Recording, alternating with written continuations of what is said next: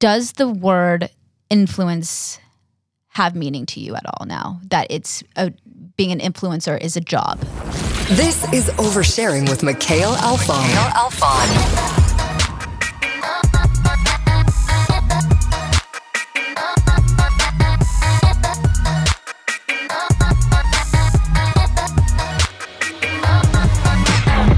Before we get into this episode of the podcast, I wanted to ask you a question.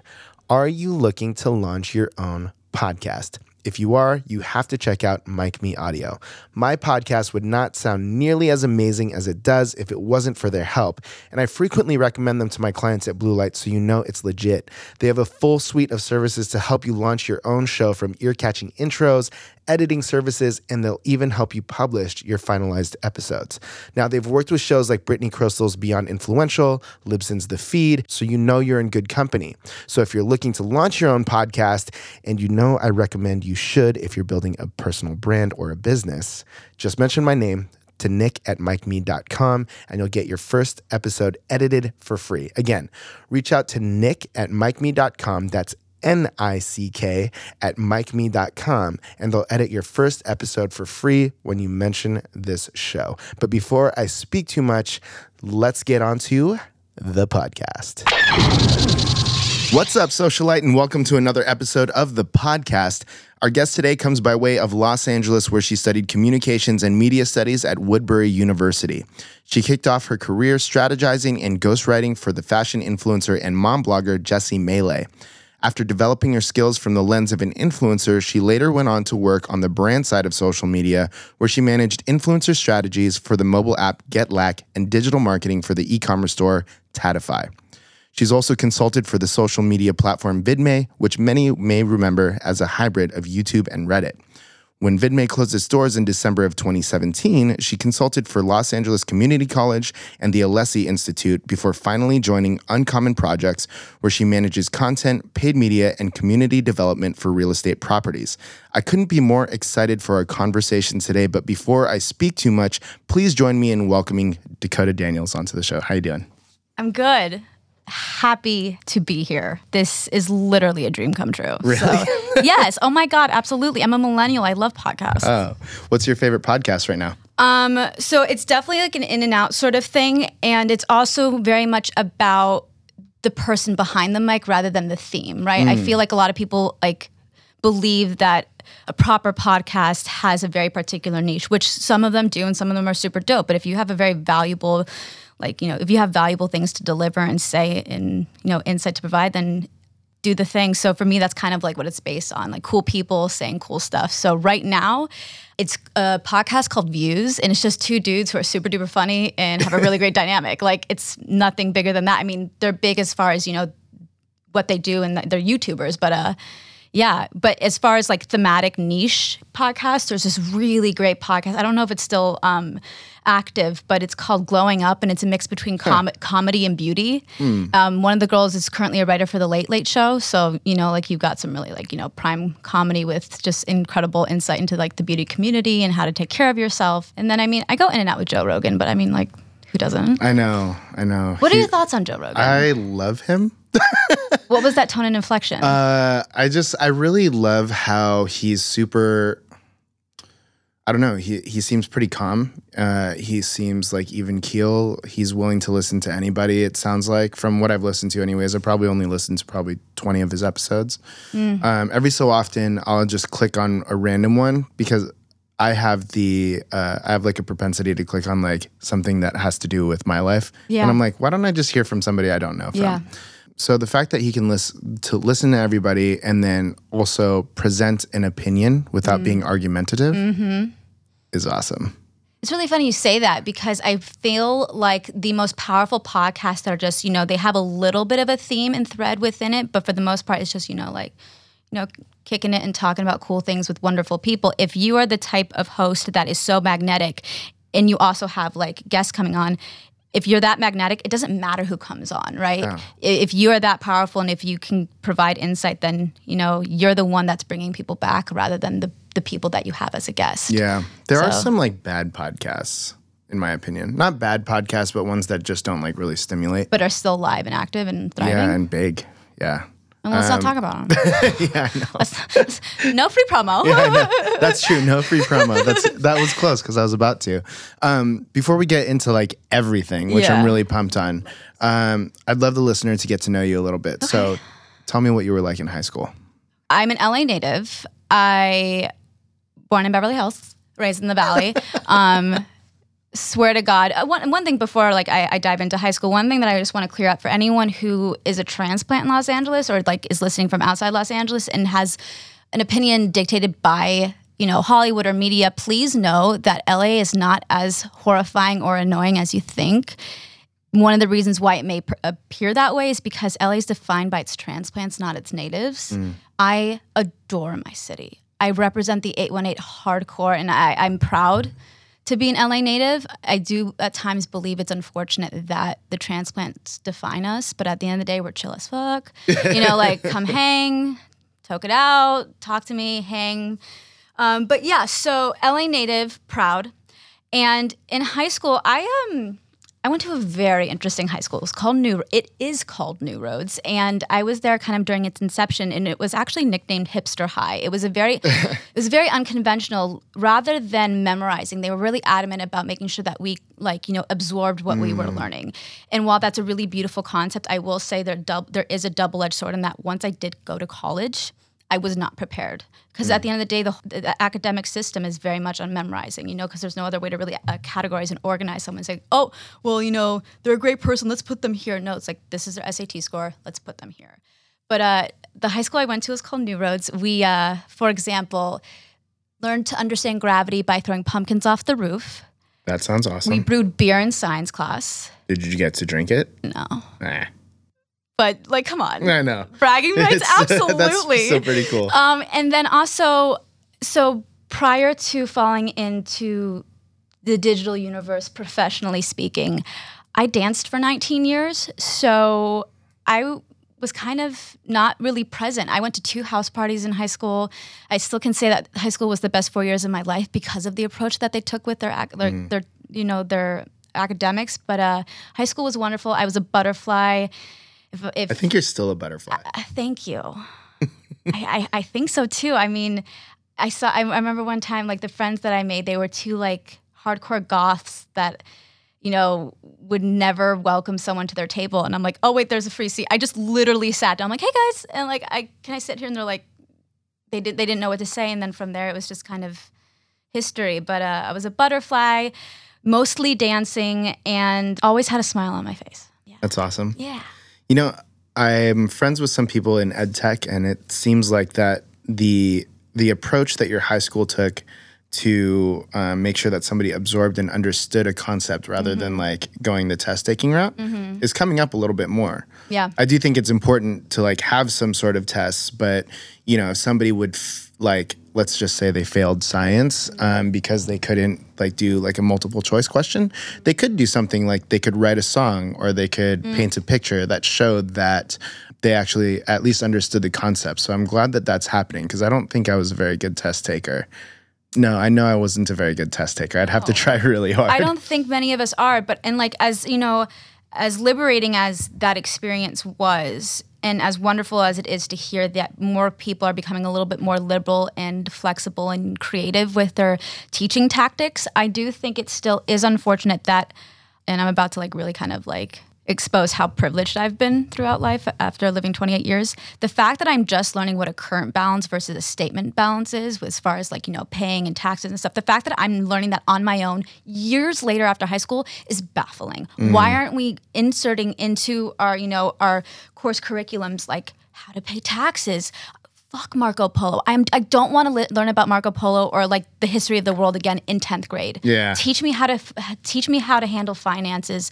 You know, like teach me more about my body. Like I'm going through adult acne right now, and if someone had told me that as far as females are concerned, hormones go up and down throughout your entire life. Like you know, they talk about when you're 13 and yada yada, and then it kind of just ends. That's not the way it works. right. And like also, why am I just learning about my food groups in like kindergarten? Why am I not learning about it more? I mean, one of the luxuries of having social media is that we get to like you get to deliver information about, you know, mental health. You get to, you know, connect with cool people who can talk about like physical health. Like that's one of my favorite things about social media. But if that didn't exist, I wouldn't know that like I can't have X, Y, and Z because it does A, B, C. Mm. So I think, well, you know, dope. Bring on the liberal, you know, creative aspects to school, but also please teach our future kids how to handle their finances. Just some like basic life skills. I agree with you. I mean, if it makes you feel any better, not until I was 28 did I start figuring out a lot of that. Uh, like handle how to handle finances properly. Yeah. Like they should teach you what happens when you don't pay your credit card bill when you're 19. Right. You know what I mean? Like, Absolutely. and I look back now and I was at 19, I thought like I knew what the hell I was doing. And now I'm like, no, no, no clue. No clue what was happening. well, I mean, I mean, we're killing it now, so we're fine. We're doing great. We're gonna be doing great. Um, but yeah, fingers crossed someone actually changes that because I don't want to be a teacher. Yeah. But, uh, you know what's interesting? I remember taking a class in second grade or third grade or something like that. And it was a cla- it was like memorizing how to spell the days of the week. Something something like that. Wednesday. I still do Wednesday. and like February still fucks with me, but it's fine. Um, like February. February, right. Anyways, so there was a calendar in there, and like the kids were looking back at the calendar to write down like the answers to the test. And the, and the teacher was getting upset. The principal had walked in at that moment, and the teacher was like, Look, the students are, you know, looking at the the calendar to to take this test. Like, what do we want to say about that? And the principal was just like, they're being resourceful. That's exactly what they should be doing. Whoa. Yeah. Whoa. Okay. Triggered. Okay. So I, like everybody in this world, cheated in high school and middle school. Unlike many, I got caught twice. Um, I swear I'm good at cheating. I just I got twice. I got caught twice. But um, but no, it's interesting to kind of turn turn things on its head and be like, okay, well, yes, that is you know, according to our sources, deemed as a bad thing. That's wrong. Learn how to do it on your own. Don't rely on external factors or mm-hmm. sources. But it's kind of true. Yeah. It is being resourceful. Oh my God, I don't know the answer. What can I do? Oh, hi, calendar. Yeah. How interesting and refreshing. I mean, I, I don't know if like that's what you believe, but you know, Oh, it's a hundred percent what I believe because Yeah. it's like, what would you do in real life? I wouldn't just like rely on memory. You know what I mean? Like I'm gonna go, I'm gonna do some research and try and figure that out. What was your uh, What was your method of cheating on tests? the first time, uh, um, The look- first time you got caught, because I'm sure there was more yeah. times So than that. So the first time I looked at Gabriel Rudick's paper, it was in history hold on, class. hold on, hold on. Before we, we can c- uh, finish that statement, what was your way of being resourceful on tests, not cheating? Oh, thank you for uh, reposting that question. I was resourceful the first time by looking at the uh, kids' paper in front of me in history class, and then the second one was in math class, and it was really funny. I actually knew the answer. I just self doubted myself, and it was ADHD, capital boldface H. Been taking medication for a long time for it. I believe in medication, um, but it took a minute for me to find the right sort of. You know, external sources to help me control myself and be the best me that I I am today. But um, because of my anxiety got so triggered, I uh, pretended to get a piece of paper when really I was looking at my notes. And then Emma, forget her last name, details bucket. Um, but Emma caught me and I got reported again. And uh, I mean, yeah, I just, after that, I got a lot better at cheating. Never got caught again, but continued to do it because I didn't learn. But I also did learn my lesson because I got better. So I don't know. Interesting dynamic. As an adult, we just call it fact checking. See, yeah, no, I was actually thinking about the other day what con in this particular context, what constitutes as cheating? Because at the end of the day, like for me, cheating today means like, oh, you cheated on your boo, you bitch, like you know, watch Yeah. out. Like, but what is what does that mean in the work world? Like, we retreat to Google, we retreat to internet. Like, we don't know what to do. Find a new software. Like, still need an answer? Google it. Yeah. Is there such a thing as cheating once you're done with, with academia? I mean, yeah, I think it comes down to like a moral type of thing. Like you Yeah. shouldn't like you should you should definitely be like forthcoming about your income so that you pay the pay the proper amount of taxes. You know, if that's the law in your city or your state or whatever it is. If you have an agreement with a significant other, you shouldn't hook up with somebody else. right. you know what I mean? But that's be that's that's personal cheating. Like, Yeah. uh, and also like, isn't it interesting how certain words take on a whole new definition depending on our age? By the way, linguistics fascinates me.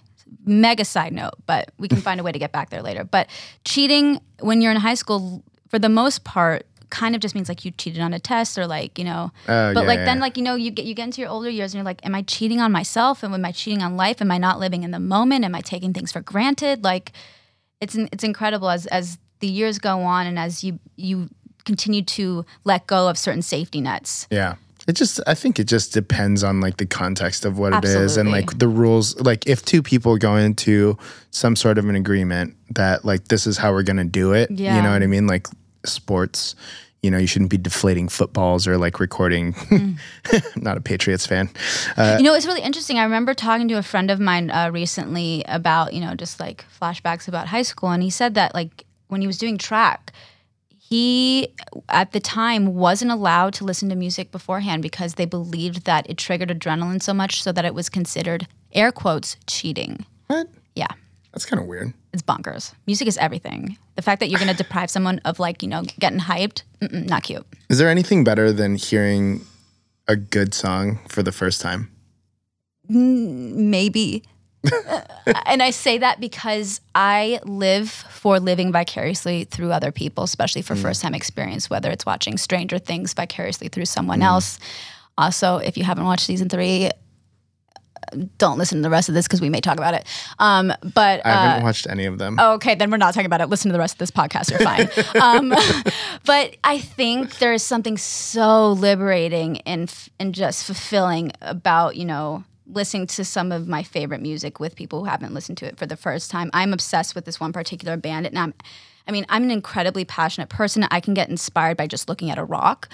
I respond to things with so much more of like, you know, with a lot of vibrancy, right? So while I am searching to find someone to like, you know, hook on to the band with the same amount of love that I have, uh, it probably won't happen. But I'm, I'm like every time I like, you know, find another music lover, I'm like, all right, dude, let's go to your car right now. Let's put on this music. I want to see, how- see how you feel. And even if they don't like it, I'm like, all right, that's cool. They have a lot of music. Let's keep going. Um, yeah.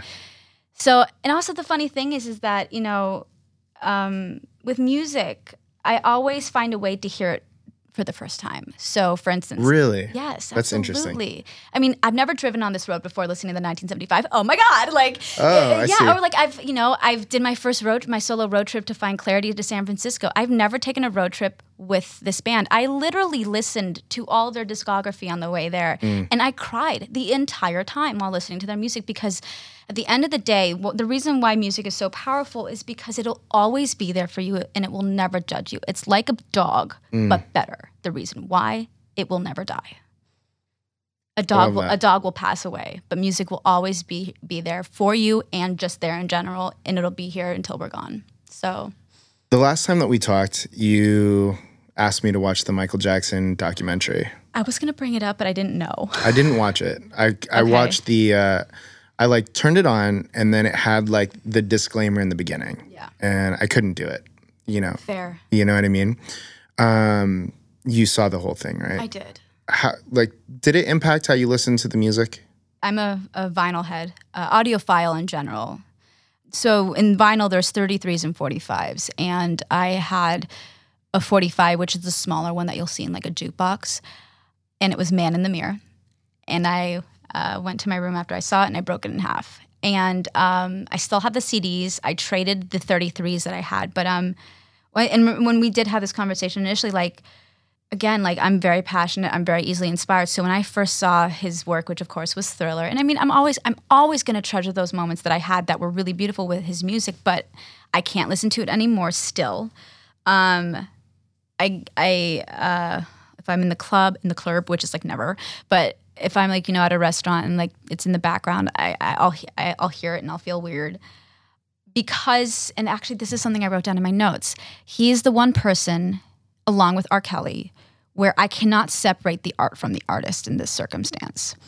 It is one thing to be a Tom Cruise whose belief system is so wonky and just negatively quirky that you're like, all right, dude, ew. But also, you've created some bomb ass action films. Mm. We're cool. But I mean, at the end of the day, beyond Michael Jackson, are there any people under that list who are just so corrupt and sick where you're like, I can't, I can't separate the art from the artist. It's, I'm done. I can't do it. Who else is on in that line for you, if at all?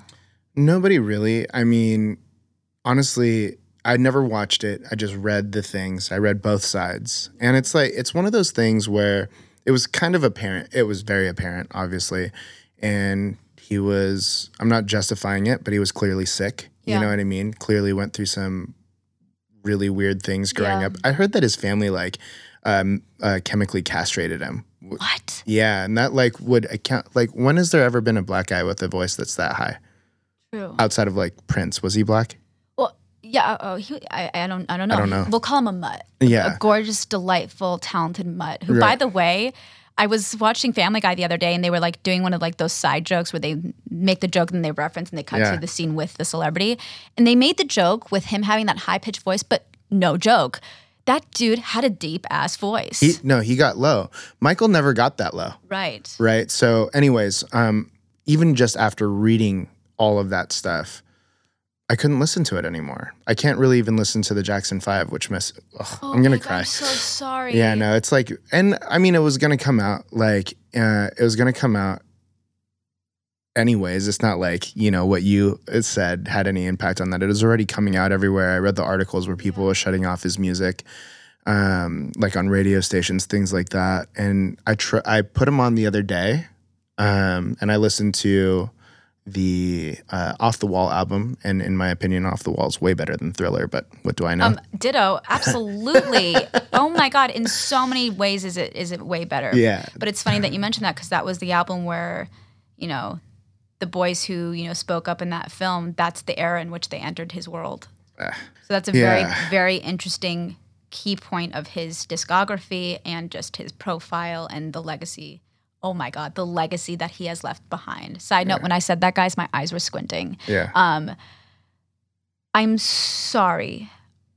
Um, side note, if, for those who don't know this about Mick, music means the world to him in the same way that it does to me. And one of the biggest people in his world is Michael Jackson. So please send him good vibes. And also, if you're ever in his DMs or in on his Instagram, send him new music. yes, please. Yeah, man, I put it on and it it didn't feel the same. You can't. When did that it's, happen? It's gonna hurt. Uh, you can't dance to it anymore, for sure. You know what I mean? Um, and it's hard. This happened like three days ago. I was like, oh, maybe I'm over it now. Mm. And nothing even happened to me. But it's just like, for so, oh, wow, I'm getting really emotional You about this. should.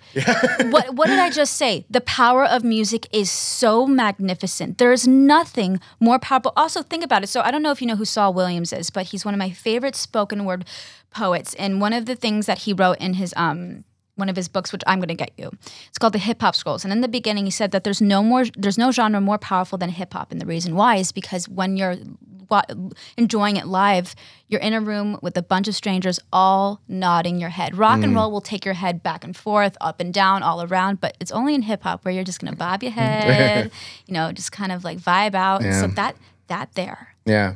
come on, Yeah, so, dude. It's heavy. Uh, you did you see the last um, Aziz Ansari stand up?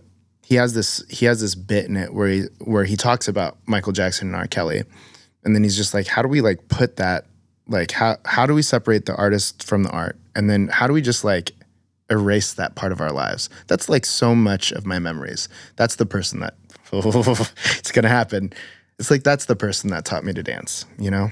And You and so many others. I know it's hard. But Anyways. there's and but that and you want to hear something very sort of um interesting. So the lead singer, the lead singer of my favorite band in 1975. Please check them out. Um, whoever is uh, intrigued by my favorite band. As Do you know them personally? No, I don't. And so here, here But I love that about you. Like you fucking root for them, and you do. don't know them, and that makes me so happy. because they give me purpose. yeah. Ooh. They do. They get they get me up in the morning.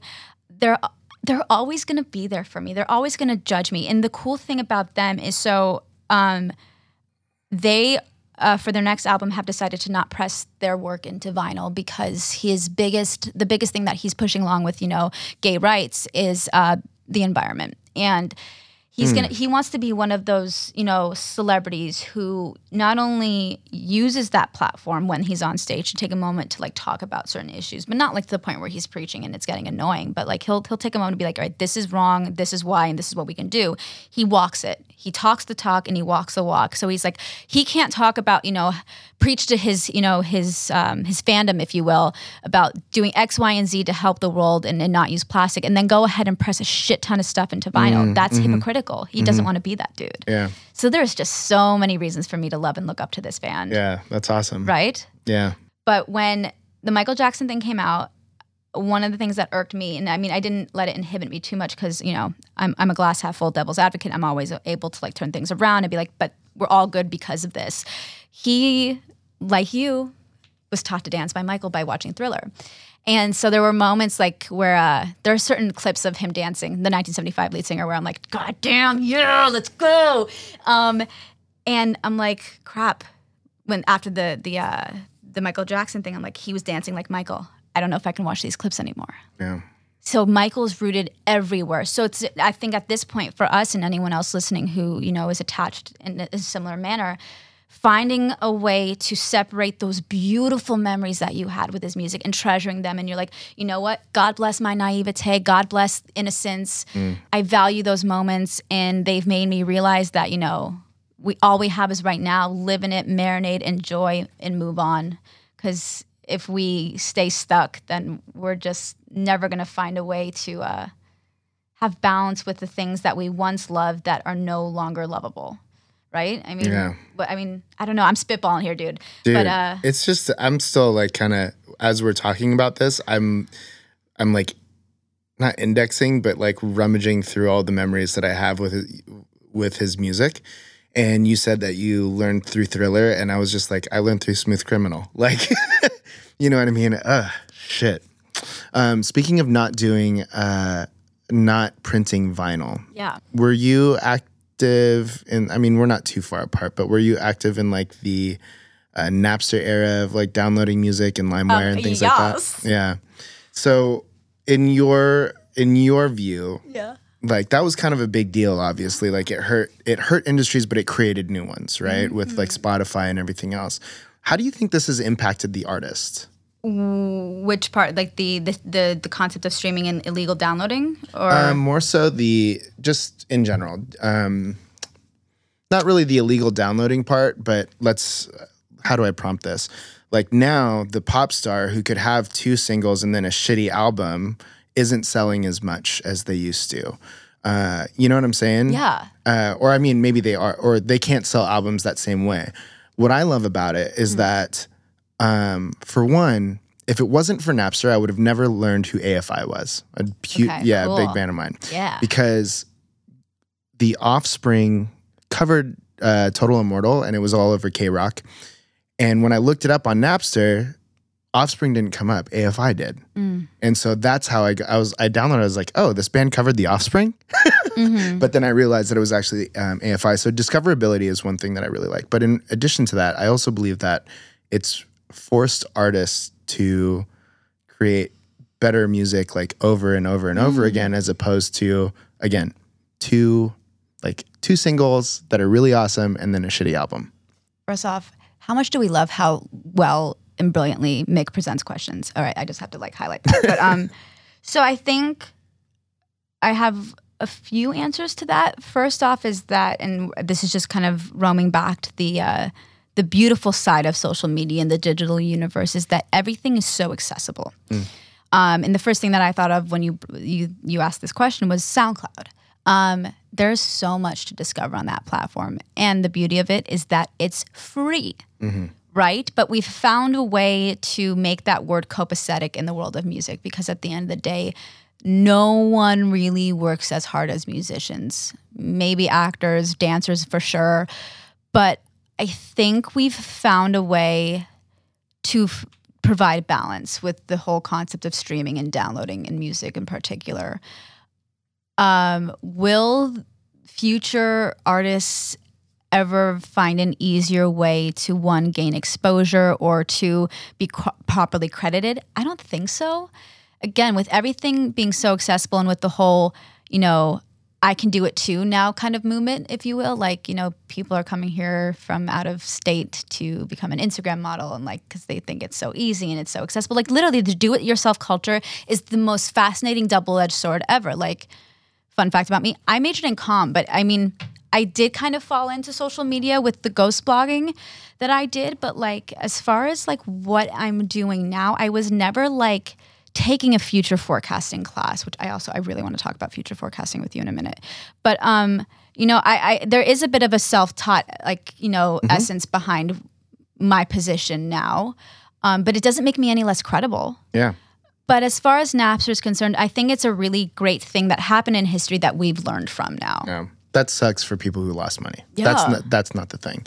But to open up and for people to discover so much music in such a great way is Mm-hmm. awesome. There's people that we would have never heard of if not for what the internet has done and what Mm-hmm. Napster has done. Like Russ came out with 10, 10 albums before he popped off and he's creating everything from his Mac.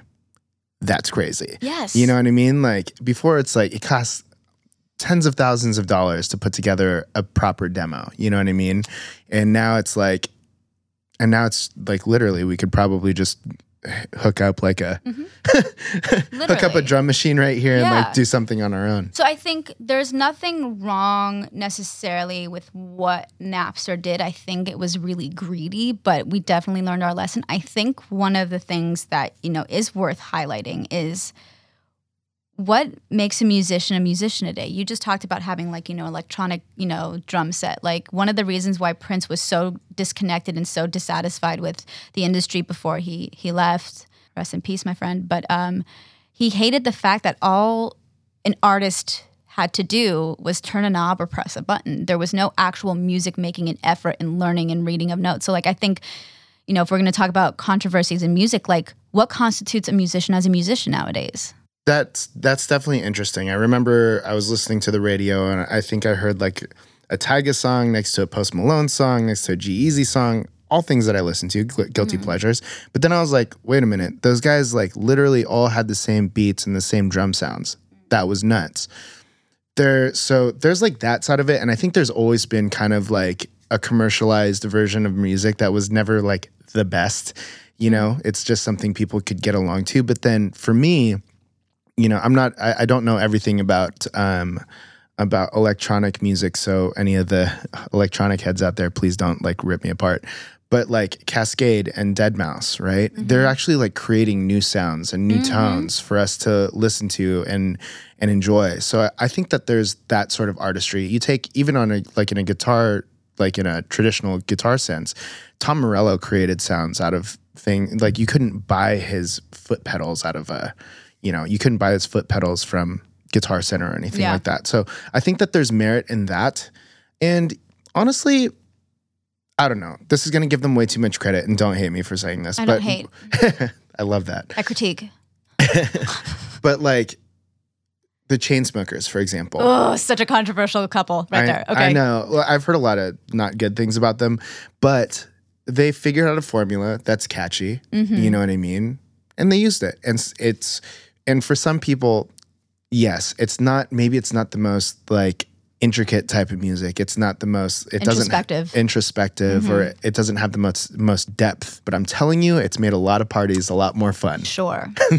Can I go off of that? Yes. Um, so I'm not like a diehard Chainsmokers fan. You know, you can find them in my playlists, uh, which is, you know, there's plenty of them.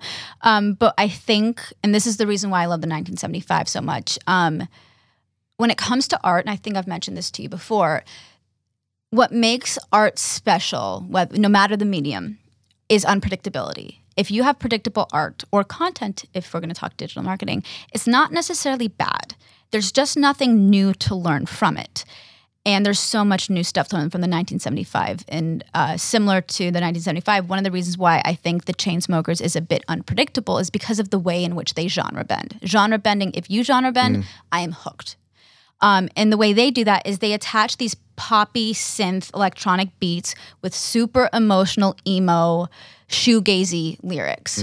So you know you combine those together and you've got like a that's another reason why people love Drake. Not a fan of Drake. I think his voice is repulsive. I can't handle it. I want it's like nails on a chalkboard for me.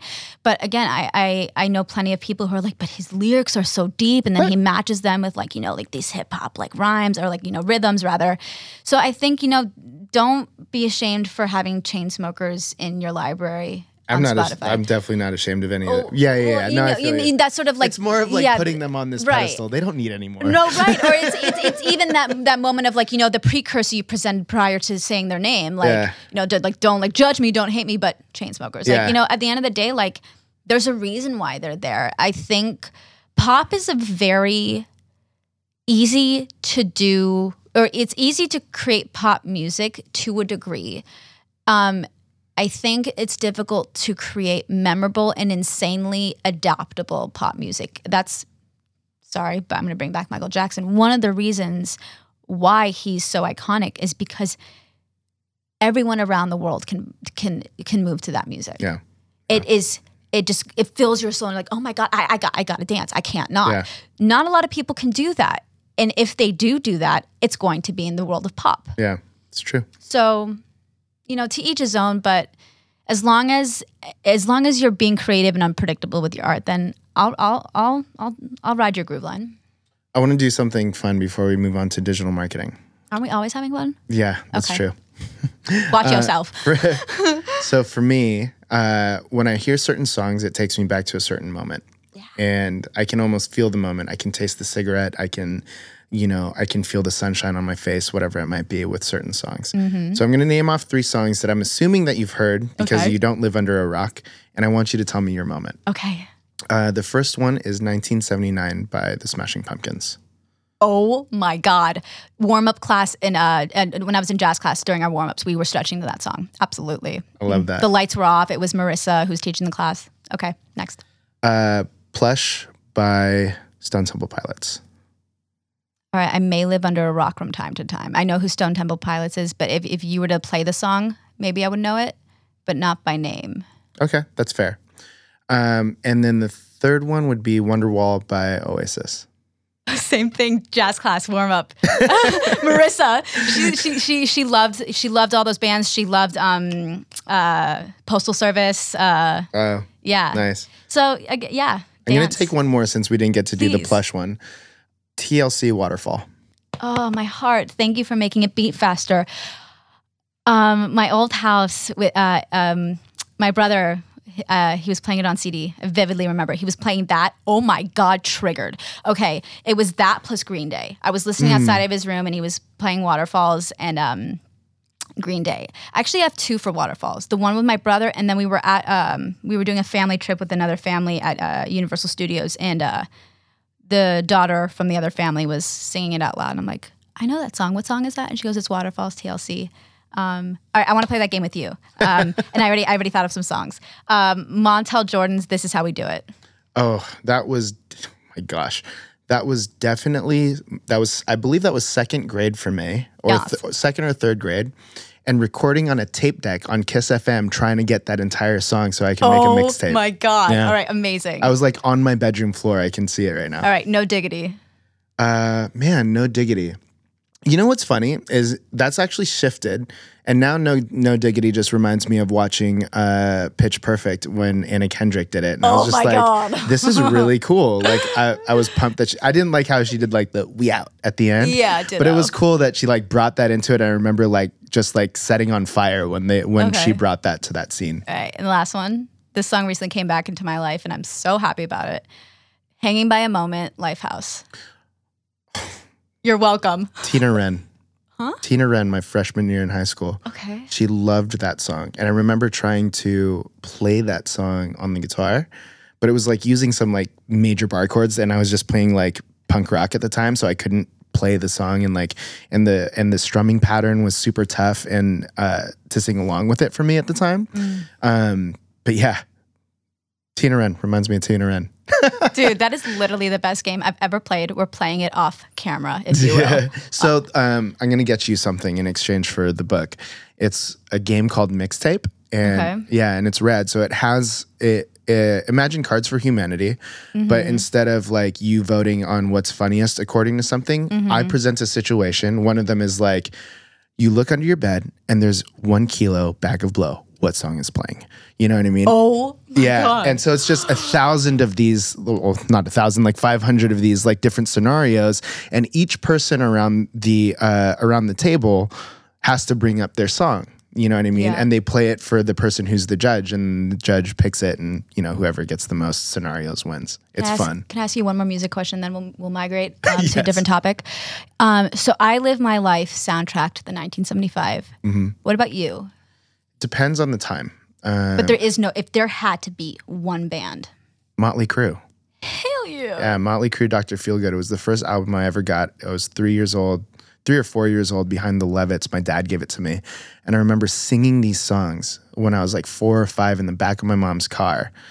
And Motley Crue and Mama. Okay. yeah, Motley Yes. Crue. And now I look back, I'm like, those were really vulgar lyrics, but like, like I had no clue. Yeah. But and now I listen to it and it's just like, and dude, like you take, you know, kickstart my heart. Like if I need to just get going, um, there's a song in there. What the hell? is so pretty? There's like a love song Mm-hmm. in there, and then there's one more. Oh, I mean, it's kickstart my heart too. The um, the the bridge in that song just it makes me want to fight for like whatever I'm doing. So Amazing. yeah, that's the that's the All right, album. I gotta dig deeper into Motley Crue. I do know that they have like one of like my as far as like you know not necessarily logos but uh, typography. I think is iconic. The Yeah. way they spell it Motley Crue and the way it looks iconic. Everyone, everyone, even if you just see like the little corner of the M, you're like, oh, I know that. yeah, I love that. yeah. Um, you've spent your entire career so far in social media. It looks I like. have. What's your favorite platform right now? From just a professional standpoint or personal and professional. Personal first, then professional. Perfect. Thank you. Professional Instagram. Personal YouTube. YouTube. Yeah. Nice. Why do you do you watch a lot of YouTube videos? YouTube is my television, but also, um, oh my God, I'm so glad this discussion is happening because I get to bring it up now. Uh, okay, so uh, ASMR. Do you know what it is? yeah. Uh, Should we try it? yes. Oh my God, wait, wait, wait. I don't know how to do it. Hi, guys. Welcome to the podcast. You're here with Mick and Dakota, and we're going to do uh, just a little bit of a ASMR tapping, if you will. Here we go.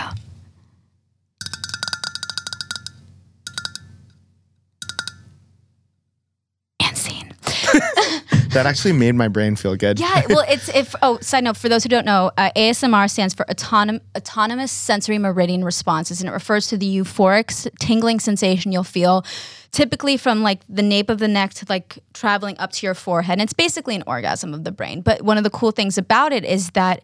It's helped people with PTSD and it helps people fall asleep. It, it, it helps calm anxiety. And um, now that's not to say that like I, you know, I I mean I have insomnia, but like I do have anxiety and it helps calm me down.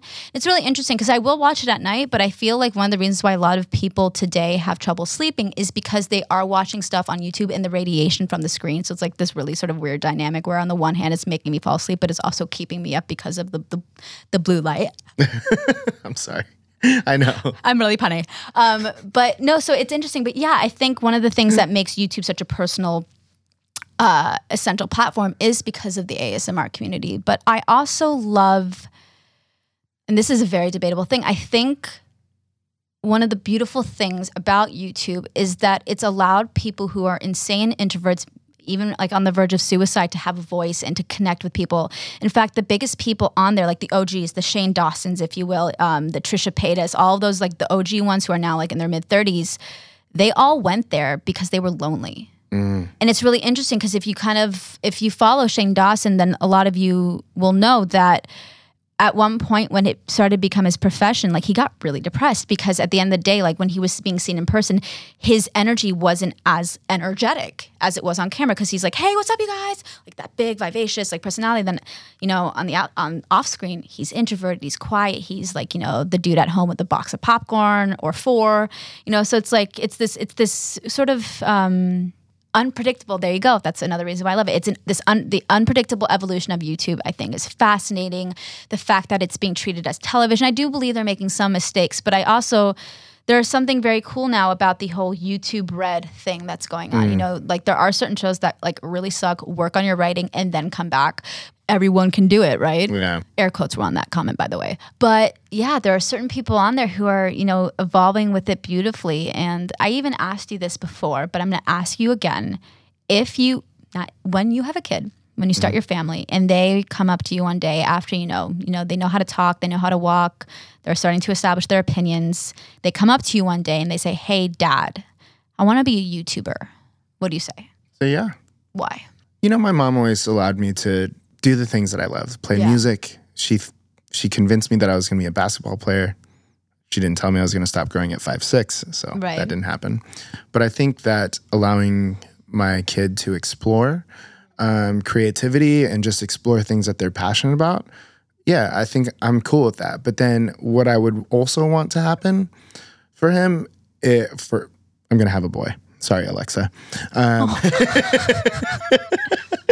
um, what I would what I would also want is I would want to follow that up with like the work ethic behind it. It's like, okay, you want to do that, so like I'll get you the camera, I'll get you, you know, and I'll get you classes on how to edit your own videos, and I'm, you know, and then, you know, I'd love to work with them on it. Like, what's the thesis of your channel? Like all these things, you know what I mean? So, yeah, I'd be cool with it. Is there a difference between a YouTuber and an influencer? And if so, how would you feel if they approach you saying, "I want to be a what if it's a girl? I want to uh, I want to be an Instagram model." What happens there? I wish that she would just say that she wanted to be a model and not an Instagram model. Mm, what a great answer.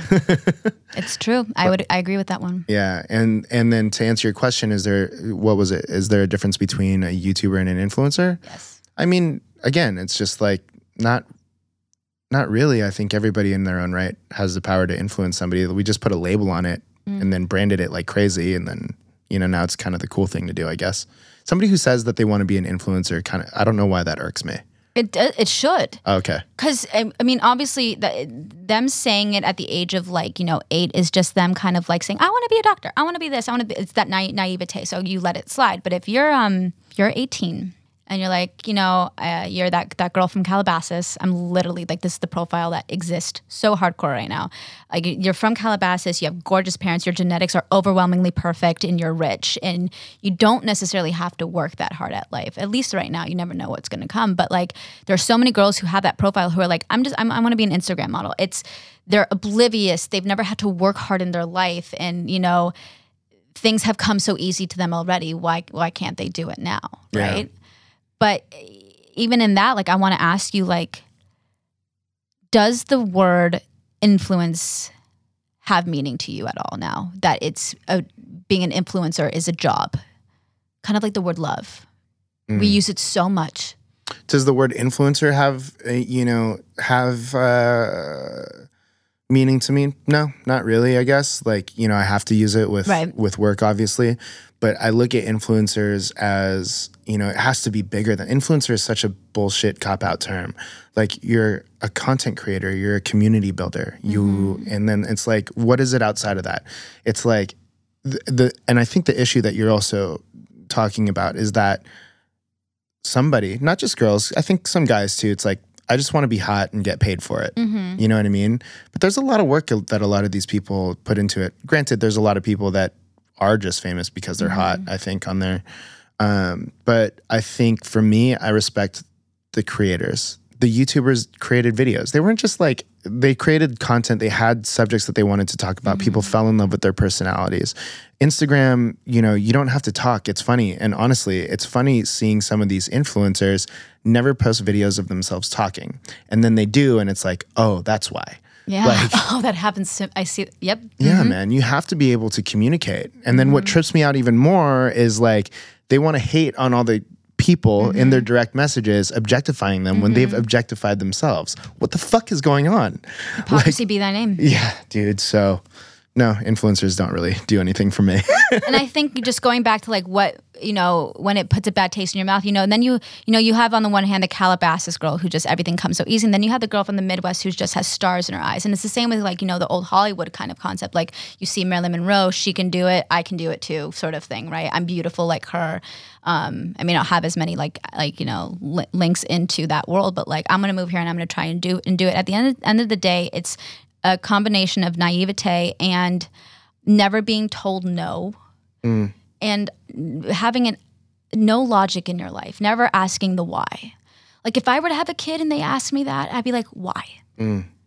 What what benefits do you reap? And if they say, well, you know, I can get like, you know, access to free shit and stuff, I'm like, well, mm. right now you're 18 and you're living under my roof. I'm, I'm technically giving you free shit. Like Yeah. like you already have that. What what else is there? Yeah. Why? Why is a good response to that?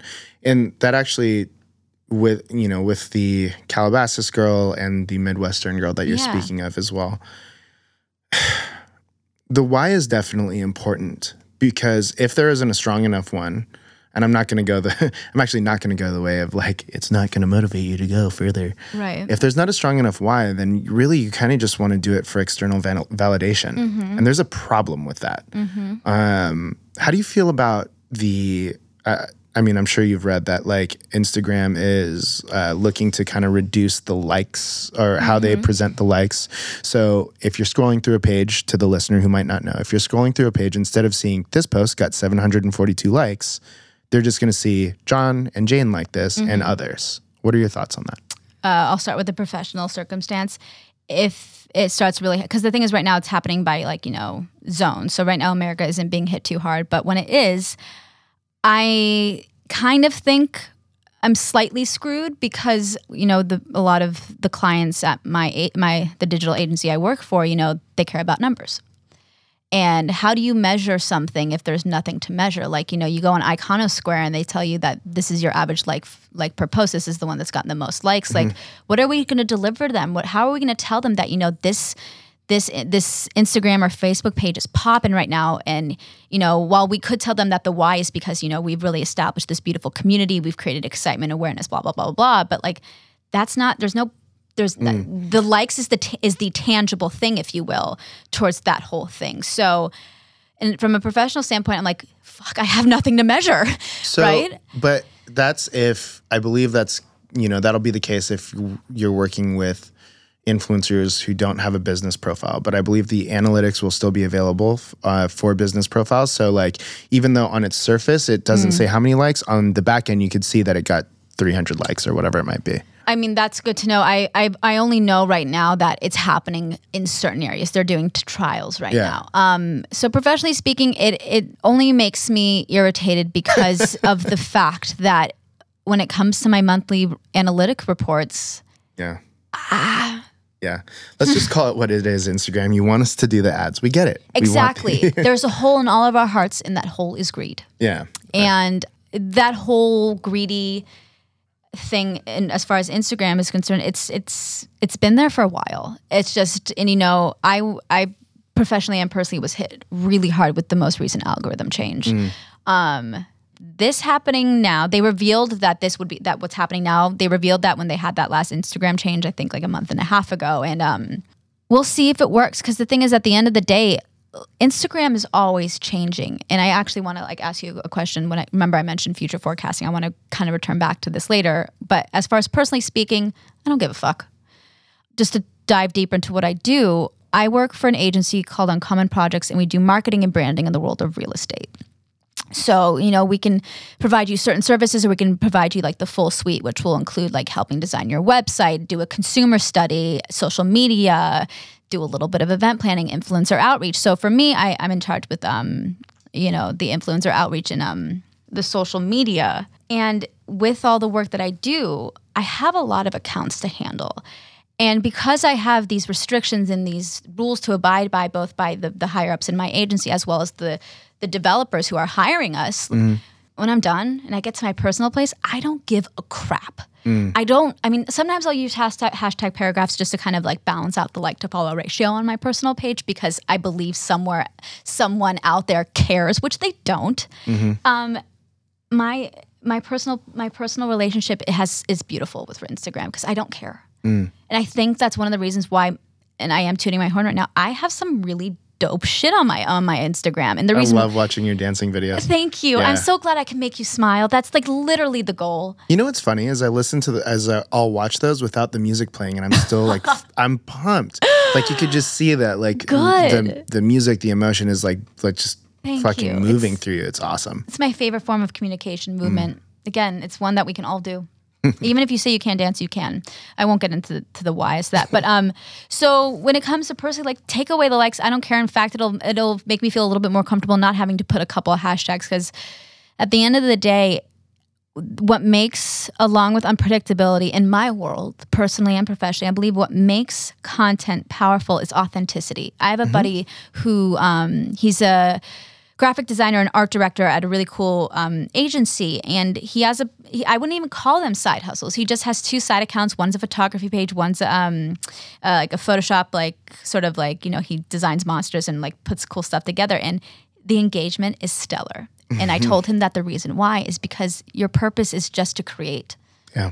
there's no motive other than it makes you happy. You're good at it. Yes you're going to get carpal tunnel way sooner than initially thought. But you're just creating some really cool stuff and that's why it looks so good on all ends Yeah. so with that said, if you are that that dreamer from the Midwest, or if you are that really privileged girl or boy in Calabasas, if you do pursue the influencer or YouTube thing, authenticity is key. Be be real. Have something to say. That's one of the reasons why Trisha Paytas, who's probably one of the most controversial controversial YouTubers out there, is my favorite. She's unapologetically herself. Mm-hmm. She says a lot of stupid shit, but at least she's being real. That's why a lot of these people win. You know what I mean? Because they're not afraid to say the stupid shit. They're just speaking their mind. It's when we start to PR ourselves too much that we get lost in the mix. I think there's somebody that said it's like, if everybody loves you, you're doing something wrong. Mm-hmm. You know what I mean? So I don't know. it's interesting. do- It's interesting doing that, and then and then as I'm saying that, I'm like thinking about the content that I've put out. Where do I PR myself? But then I'm like, do I? I don't think I do. There's just a message that I think should be mm-hmm. communicated and some that shouldn't. Mm-hmm. You know what I mean? So, anyways, No, but it's it's a, it's a, like yeah, j- just take a moment to check yourself, right? Yeah. Because at the end of the day, like what you do is incredible. It's important, but also, I think when you ask yourselves those questions, which I'm sure you do all the time, like, you know, you are a uh, a Yoda for all. I mean, yes. you are. I mean. Look what I'm, I'm. I'm looking at. I'm literally looking at a Star Wars poster right now. There's so much Star Wars in here. you know what represent hashtag represent um, but no like you have to ask yourself those questions if you're going to continue to be that yoda for other people Yeah. You know, and that's really, I don't know why I'm telling you this now, but it's like I've stopped, I've gotten enough direct messages and text messages and emails of just people that are pumped on that. Hmm. And once I figured that out, I was like, oh, now I have to, or at least I have a reason to. Before it was to, up, you know, when I started, it's like, sure, for whatever social clout is there or to develop a personal brand. But now I have people that I'm talking to. And that's kind of cool and daunting, but mainly cool. Mm-hmm. you want to know what else is cool and daunting and i'm so glad that you just said clout because this is one of the things i had in my notes i want to talk about linguistics and how social media has changed language Okay.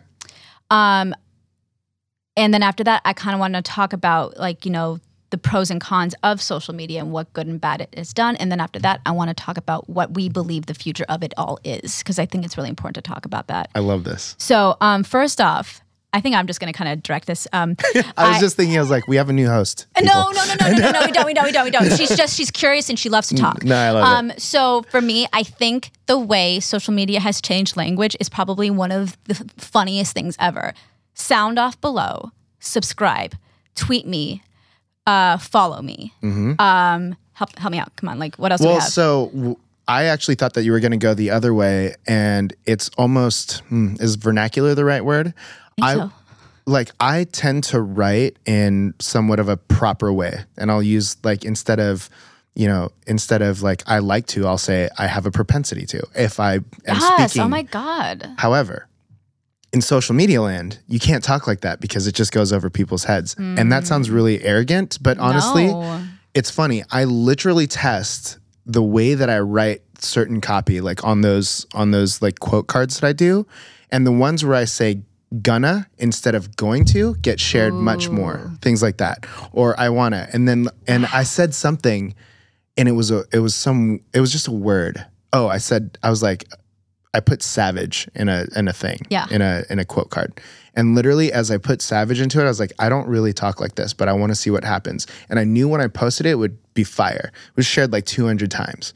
Whereas everything else is only shared like between 80 and 70 times. I'm like, dude, it's crazy that like how we speak res well, obviously how we speak resonates differently, but from a place from coming from copy is really interesting to me, like what resonates with people and the type of language in in the social media uh, ecosystem. I think, particularly on Instagram, because I mean, Twitter, there's a lot of bullshit, but I mean, there's tends to be more conversation on Twitter and just more shares and and like browsing on Instagram, but that's something else.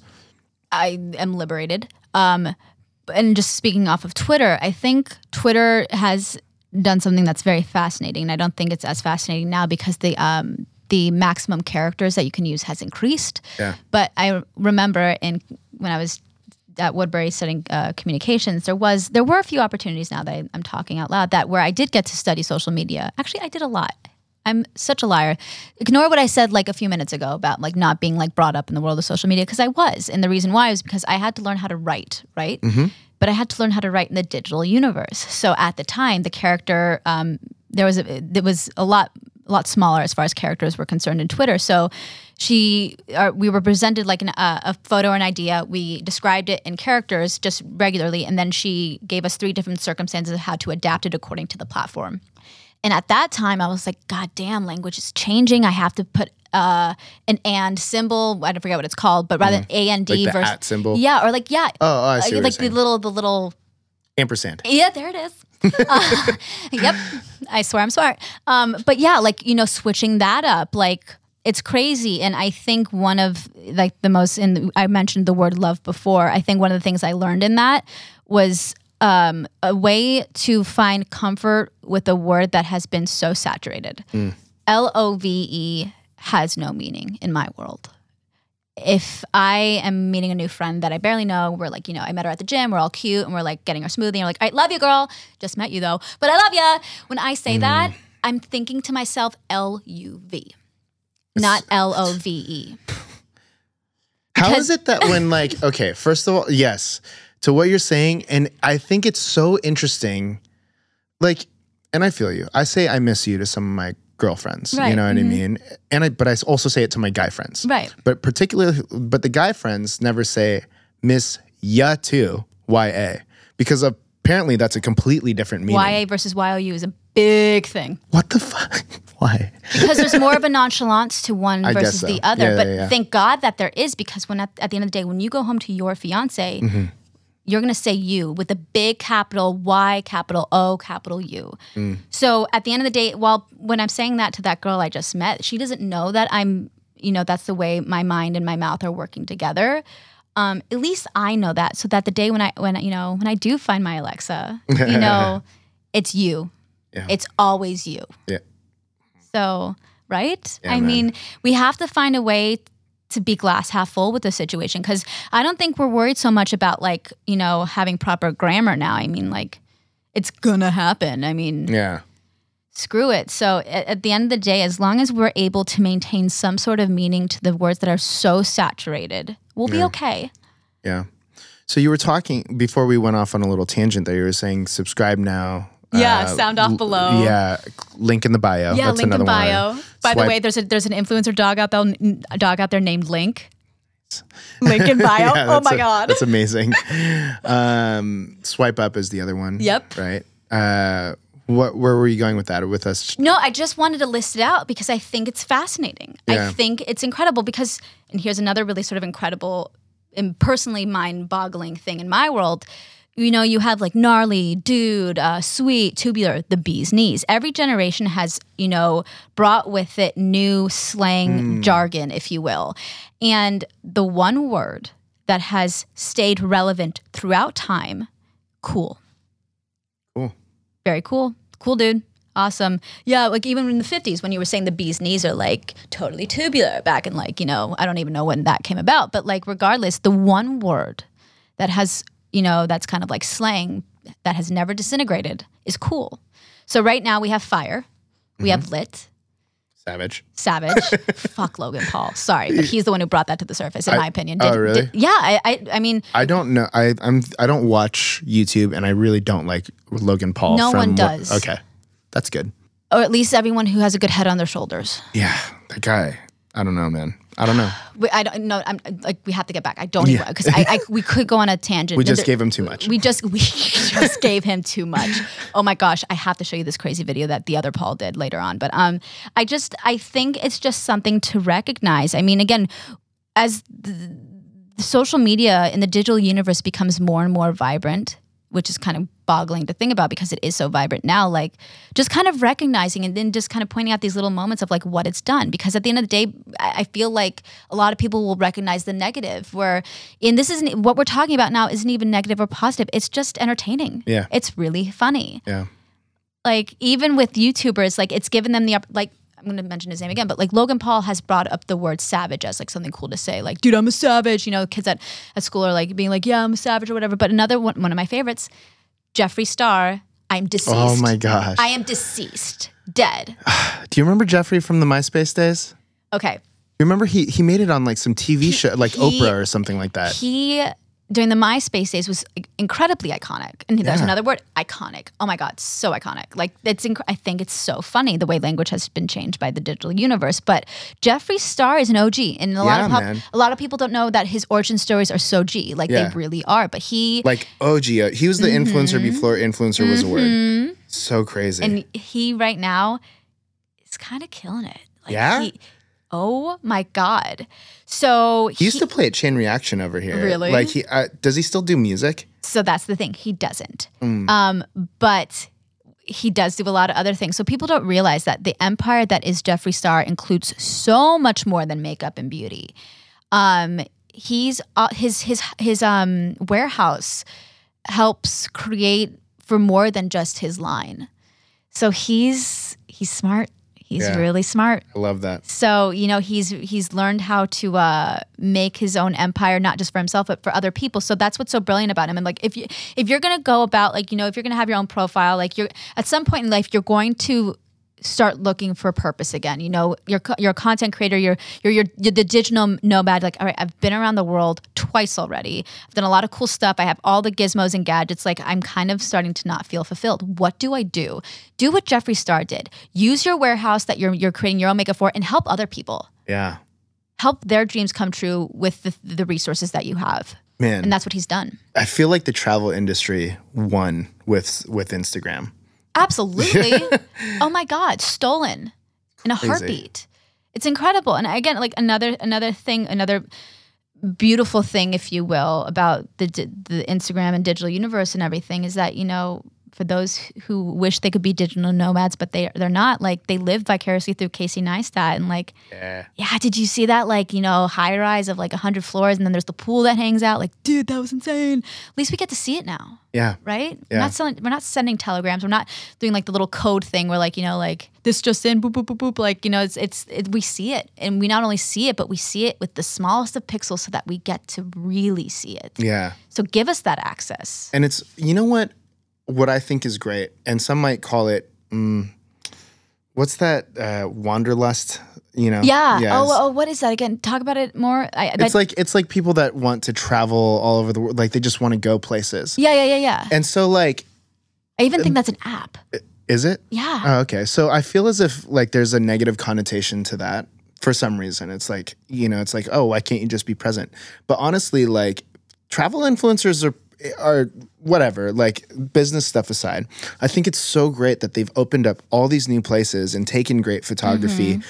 and it makes people want to see more of the mm-hmm. world. Mm-hmm. There's like there's this shit part of social media and that's undeniable. we talk about it too much too. But I hope that these travel influencers and all these people who are like, oh, I guess I have to go to Santori, what you call it, Gre- Greece right now, and and wherever else, Tulum, Mexico, and all these things. I hope so, and I hope that they continue to do it because mm-hmm. we need to see outside of our world. We need to see outside of Orange County, outside of LA, and we need to be mm-hmm. in a place where we don't speak the language.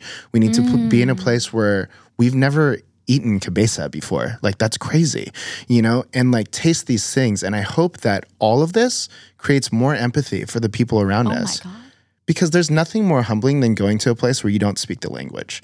You know what I mean?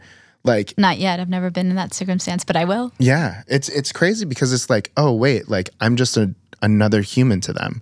Now it's almost like I can't even communicate. The one thing that we do, I would like to say pretty well in English at least and with each other, we can't do to get food or go to the bathroom. So now it forces us to like to just I don't know, to be more centered And cultured. and cultured. It's so important. I hope that happens. I more people should travel. Like don't like whatever you need to do. I guess if you want to buy your house or your Rolex or whatever you need to do, fine.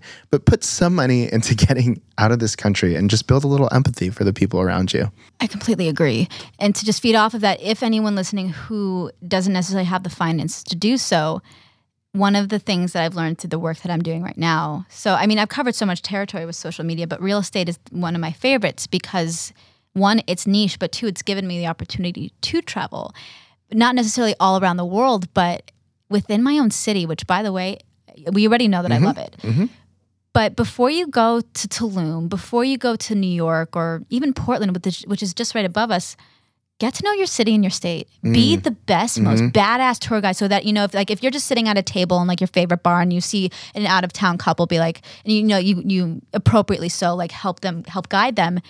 If it's not your job to be a tour guide, but you're like, all right, this is the best local hotspot for for poke sushi. This is where you go if you want to like have a really like out of body experience. Like, give them that list. There's usually so many layers to a city. Yeah. even in, like even something as small as like Costa Mesa, because LA is big, right? Mm-hmm. But it's just you know people don't realize that like you know in Orange there's a lot of po- poverty in Orange County. If they hear it from afar and they're like, oh, the OC housewives, the OC, like da da da. It's like no, there's tons of poverty, mm.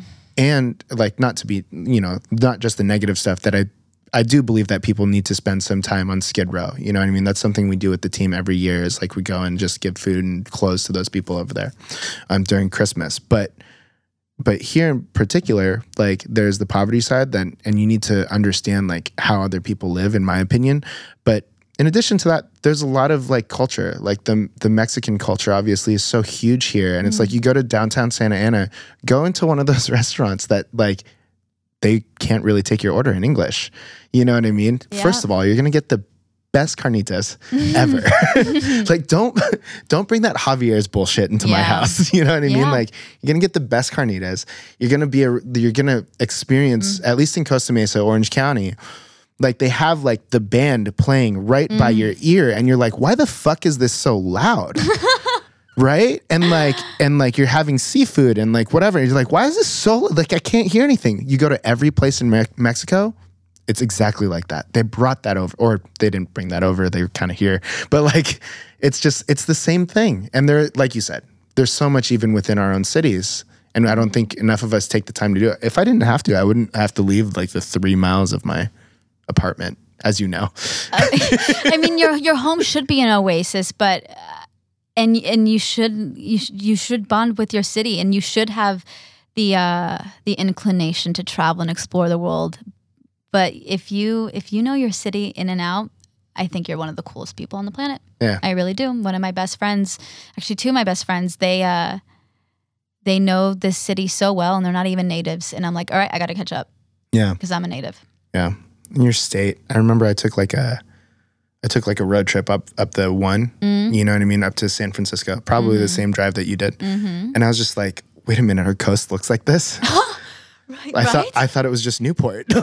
right? It's crazy. Like, wait a minute. There's water other places too. Like, what? you go through like did you did you drive up the one when you did that? So I didn't do the scenic. Um, I just did the five. But even then, like, Even the five is awesome. You get to this is place, there's all these like Yep. big golden hills. I don't know if they're gold right mm-hmm. now with all there the are they are. They're Yeah. golden. I mean, man, it's beautiful It wherever you go. and it's also the five is really great. You know, the, the speed limit's seventy, but you can go eighty, and you can blast your music. And again, I just recently listened to the 1975 for the first time again because I took them ah, with me. I love that. down the five or up the five rather to San Francisco and cried not because I you know like I'm you know certain things are going on in my life but I cried because I'm experiencing them again for the first time so even then if you have a passion for music or podcasts or if you're if you're not all caught up on on the podcast podcast get your ass in a car and get caught up and Yeah. drive just I mean, the uh, here. I mean, yes, I, I stand by that wisdom. I swear, but you are definitely you know leaving a gnarly carbon footprint when you do that. But at the end of the day, this is the uh, devil's advocate in my glass half full. Uh, our world is screwed. We are destroying it. Yeah. Um, but in that sense, do what you can. Use less plastic. Get yourself that cute metal straw. Eat at restaurants rather than taking out because you're using styrofoam and plastic when you do take out. Eating at restaurants is another one that everybody should do more often. Yes. Seriously, ever since the lead singer of the 1975 re- revealed that he's not going to press vinyl, at first I was like, oh my God, my heart. But then I'm like, wait a minute, practice what you preach. Yeah. Absolutely. So, you know, like if you want to do that gnarly road trip and blast your music and live your best life, then find a way to compensate for that so that at the end of the day, you know that when you do pass and you either go to heaven or you go back down into like the, the earth with nature, like at least you know that you did your part. Yeah. Because I think, and this goes in general, like finding balance, right? If we're going to travel, how can we travel healthily? So, retreat to social media for your answers. Speaking of social media, when you took your road trip, how much screen time did you have? Great question because initially I thought it was going to be a lot more, but because something personal came into my life, I needed clarity and um, a detox more than ever. I think while I was on the road, which was for like six hours, I think I did like six clips, six or seven like moments with my phone. And then mm. like near the end of the trip, I felt like I started taking photos just for the sake of having like fluidity in my story. Because when I do create, um, one of one of the things I pride myself on is my ability to storytell. Um, it's what makes me really one of the things that makes me really good at my job. And I'm like, I can't leave this open ended. I have to bookend it somehow. So I kind of just threw in my like, you know, my my day three. But at first, it was really organic. And one of the reasons why I go to concerts alone all the time is to find a way to live in the moment you know and at first i thought oh well that means completely disconnecting and not taking any memories away from that concert. That's not necessarily the case. If you can find some sort of outlet or or or thing in your life where you can learn how to find balance with your phone find it and do it. Because at the end of the day like two of the greatest moments of my life were a 1975 concert. The first was one with a guy and I didn't record a moment because I didn't want to be rude. But I wound up living in the moment. But what pissed me off afterwards, I don't talk to the guy anymore. I I realized that what irked me a little bit at the time, not anymore, was that I remembered the moments between him and I stronger than I did with myself in the music. Mm. Then I got a little bit of redemption because when I went to go see them in Chicago alone, I got to live in the moment, but I also got to remember it because I recorded a few clips. So if an, a show is an hour long, whip out your phone maybe four times and get a collection of just four minutes total, or even ten, four to ten minutes. Like again, and you'll and for me, it was at first I was like, "Fuck, all right, should I take my phone out?" No, I, I suffered with this a lot when I went to see Chromeo live. So Love Chromeo. Oh, dude, old 45s. Mm, my God, my jam. Um, sounds great on vinyl. Um, but yeah, it, it may take a minute for you to like realize, all right, well, how do I get out of my head and not think about how many times to whip out my phone? Like it, it, it takes a moment for you to get there, but like m- going to live music has allowed me to find that balance and same with traveling. So I, again, like another beautiful thing is that like, it's a, it's a creative outlet. So while I do want clarity and while I, I just want to like disconnect and find myself a little bit, I also want to express myself. I want to make memories and also I want to show off. Like this is my life. It's beautiful. And it's not that you necessarily need to see it, but you know, vanity be thy name along with hypocrisy. I am looking at those stories on loop right now. also on loop is another one. Um, but but I am. I'm like, I had fun. And Yeah. here's my proof. Yeah. So I think it was a balance. Uh, San Francisco was a very interesting trip, and the greatest moments were captured, and I can hold on to them because I recorded them. That's interesting that you said that you're showing off. Can you talk about that a little bit more? Because you, you I don't think you're a, like a show off. Sure. But like, what do you mean by that for you? I'm showing and telling. Thank you for correcting me. I appreciate it because, um, and I think this is kind of something important to highlight. Like the word bragging, showing off. I love talking about my family. My family in my world is so successful and they've made their own positive difference in their own ways. And I like to, air quote, brag about it.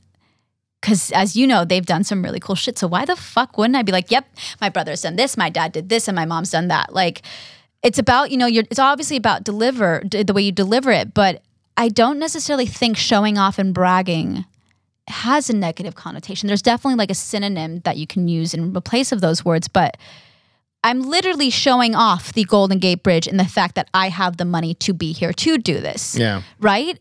I, I, I don't think it's something to stress about, but like even you have this beautiful space with this beautiful company. Show it off. You've built this from the ground up. You're serving an incredible purpose. So like yeah not only do like we do like again like don't sorry i'm gonna mention this guy's name but don't be like the jake paul who's gonna do it for the views mm-hmm. or do it so that he can like you know redeem himself from doing something really stupid. If there's authenticity show off. Yeah. just as long as you're not being a dick. Yeah. However, Tyra Banks kind of I know weird weird sort of name to throw in here, but Ty- there's going back to YouTube. One of my favorite channels is um, First We Feast. Have you heard about it? I have not. All right, you got to get into it. Their best show is called Hot Hot Ones. Oh, where, yeah, yeah, Where yeah. interviews get uh, where, where interviews go down with celebrities as they can they eat chicken wings that are continuously that, hotter and hotter. yeah. Brilliant. So she was on it, and she uh, was interviewed. And one of the great things about this show is, um, like yourself, the interview is really good at asking questions. Mm. They do their research, and then they have this incredible conversation that also includes really complex, in depth questions that are hard to answer because they're suffering from hot sauce. So it's this Dude, incredible. They like, dig up stuff from like 20 years ago, and they'll be like, "How did you know that?" that also Oh, I'm oh. dying. like literally like like they're like dude what did I can't hear you the, the heat's just ringing in my ears right now but Tyra Banks one of the things that was revealed during this interview on Hot Ones was that she taught a class in college about like building your own brand and one of the things that she did she had them all like take a selfie at the beginning of the class and like kind of like talk to the camera and like say like this is who I am blah blah blah. And then they did it at the end of class. And then there was obviously a world of difference because they got to analyze the beginning stages of that and then fine tune it and then really define their brand at the end. She talked about how some people like you know like if if you're coming off as a douchebag then douche out. Like I, I know that sounded weird but like if you if your brand is to be kind of a dick then be a dick. Like Right. don't hide and don't like but as long as at the end of the day if there's some sort of like authenticity to it and you're a good person behind that person even though that is you Yeah. you're fine but if, if you are going to be that sort of like you know the air, that arrogant guy you know who wears that like weird side cap and like the long socks with weed weed leaves on it like then go full out It's that's so, that, and that goes back to like if everybody loves you, you're doing something Mm-hmm. wrong. You know what I mean? Especially especially when building your brand. I like where you went with the, uh, or I like your thoughts on the showing off thing. I think that, it, and, and to share, it's different when you're telling a story, right? Mm-hmm. If you're, and what your purpose is and what your purpose is, right? But I do, I do, I like that you said that because I, I feel like I should stand corrected a little bit. I, I guess because of the initial connotation that we've given that word show off or the words show off, they will remain negative. So I think share. Yes. There we go. And the reason It's that share. I, I, the reason I wanted to talk about do that, pull on that a little bit more is because you know the listener is an entrepreneur of some sort, somebody who is passionate about building a personal brand and hopefully passionate about loving other people and Mm-hmm. working their fucking face off because I love that shit. Mm-hmm. I think a, I, not I think I know a big barrier for people in sharing their stories is that they feel as if they're going to come off as a show off, the negative show off, mm-hmm. and it doesn't always have to be like that. It could just be sharing the story or of what you're doing or it, eh, especially with instagram stories right? It's mm-hmm. like it's really helping amplify the brand and give a little bit more context to your post mm. you know, to your like main feed post or whatever it is. So i don't know i just i think about that and how other people feel see that and i loved that you said it. And sometimes it's just like yeah i do want i worked my ass off. I want to show that like i have a new mm-hmm. conference room. Mm-hmm. And especially because that goes with like you know it goes with the story you know what i mean? Mm-hmm. So it's cool I think one of the things that we have to deal with even more than just picking and choosing our words to describe how we are sharing is uh, defining the word care in the circumstance. Like, who cares? Do you care about other people caring? And if you do, why do you care that they care? Um, so for me, I don't give a care in the world if anyone sees my stuff on my personal. I don't care because I, and one reason why, because I have to care with my work. Um, and it's definitely an extreme, but like, I don't give a shit about anyone who sees my stories because at the end of the day, there are no limits when I create on my personal, and that's amazing. Um, and it's also very easy because there is no ulterior ulterior motive with my personal account. So you know, like not giving a fuck, it just it's it's a luxury and it just comes with the territory. So like if you find a way to be like, all right, if this is going to be my profession, where do I draw the line with caring? Like, because I have to care. Because if I want to be endorsed, if sponsors, this, that, like you, there, there is a sense of like you know caring, and also like what boundaries do I create? Do I say bad words? Do I, uh, how do I dress? Like asking those questions is important in order to define yourself and see who you can, you know, be sponsored by. One of the reasons why Liza Koshy is so powerful, I mean, up until re- it only was up until last year that she started using bad words because she had her new show on YouTube called Liza on Demand. But up until that point, any and still up and forever, she will be able to be a, uh, a, a collaborator for any brand because of how well-rounded her brand is. Mm. So like and that is not easy. And one of the reasons why she's so successful is two reasons.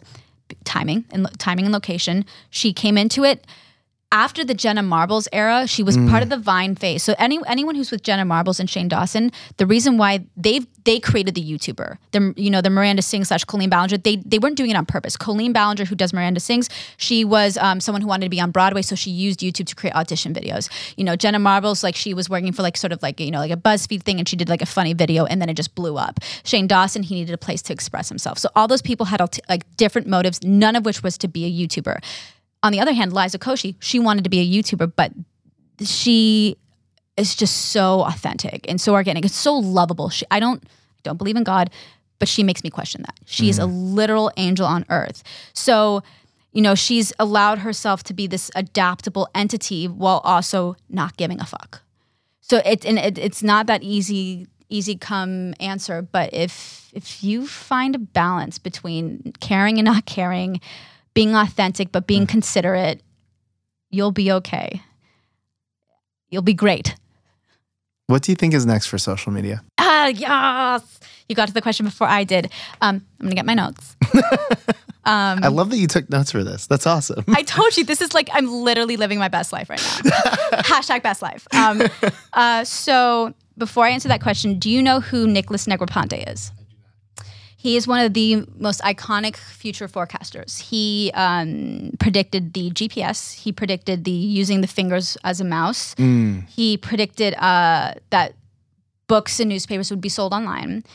He predicted uh, that the last billion people will be connected to the internet. And his most recent prediction um, is that we will have a pill that we can swallow and take, and then we can automatically know another language.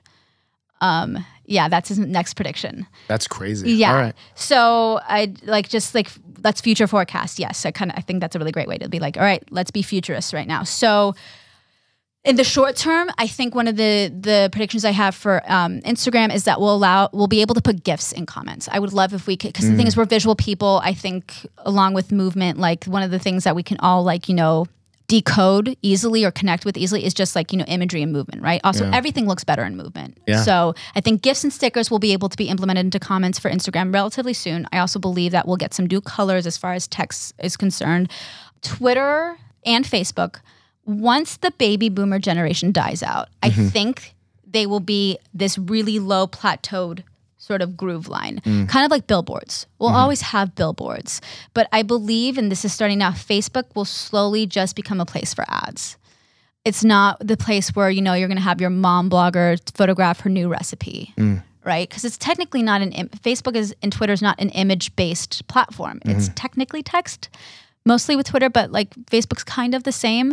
But um, I do believe the far future, and I think I'm talking 50 years from now, Facebook and Twitter will still exist, but for the sake of ads. They will serve the purpose that newspapers and billboards serve right now. They exist because there are certain people that still, you know, utilize them, but also like they're they have this this power to remain relevant and um they they can they can provide conversion.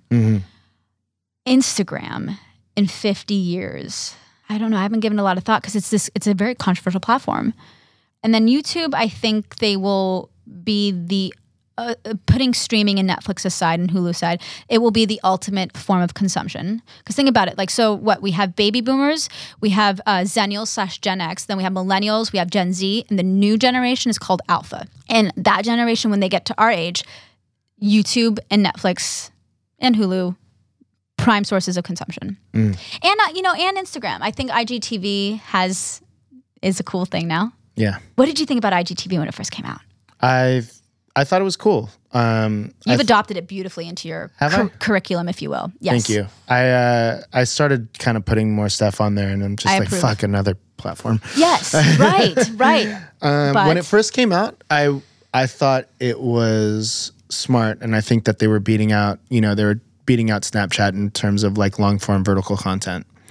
Um, I think they did a the the move to allow somebody to tilt their phone, and then it's now landscape view, uh, was brilliant because even though we're consuming feeds in a vertical format, like people don't care to watch long form content in a vertical format. So I think it's cool. I think that there's still some bugs. I wish that, I just wish that there was deep linking, but I can understand that like they want to keep people on the platform. Yeah. But even I don't believe that there's like deep linking to other profiles within the comments of In- Instagram TV and like something like that would be cool. So there you go. There's one prediction. Uh, Yeah, and then I I wish that You predict. I predict that, or I, you know, I think that they should just, you know, make the navigation on the front a little bit easier. So Snapchat, for example, I think does an excellent job of not their, not necessarily the navigation, but like, or I mean, the, on the personal level. But when's the last time you opened up Snapchat?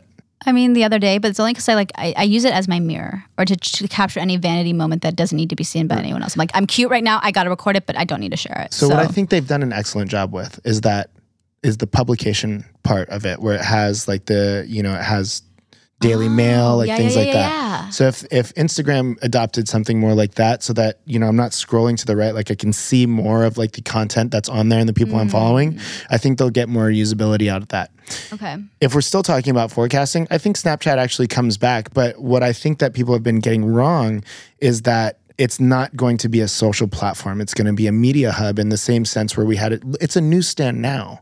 But it It's a just great has, newsstand, yeah, isn't it? just hasn't picked up yet. You have Cosmo, you have Daily Mail, you have MTV, you have all these different things, and it's like it's going to be the newsstand. Maybe it failed on the social aspect of it. It definitely changed the way that we view the world. 100%. There's something out there that was great about Snapchat. And it was like, I think it was like the only platform that oh, when you opened up the camera, it actually focused outward first as opposed to inward. My god. So something small like that, like that's where that guy's thinking. So I don't know necessarily where that's going, but they also they do. If I, I would challenge the listener to listen to or to watch a video on Snapchat of one of the shows that they have native to the platform. It's like a native Snapchat show. It's only five minutes long, and it's shot vertically, and the, and like there's scenes where it's like it. It consumes the whole uh, your whole device in such a great way. It'll show like three different frames in one frame, if that makes sense, like a collage, so- so to speak. And just how these things are being edited is absolutely incredible.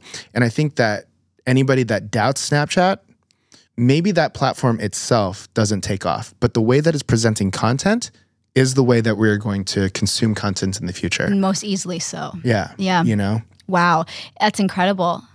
Wow, look at you giving life to Snapchat in the future. Because the thing is, I mean, I thought about it, but I didn't mention it, and that's not because I don't think it'll exist. I just thought it would be dormant. But and and you're right. I mean, one of the reasons, like, I I, I do use it just to record vanity and use it as a mirror, but.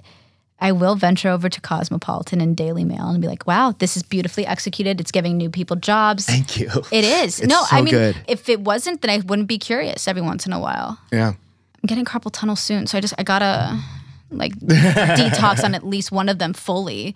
But you're right.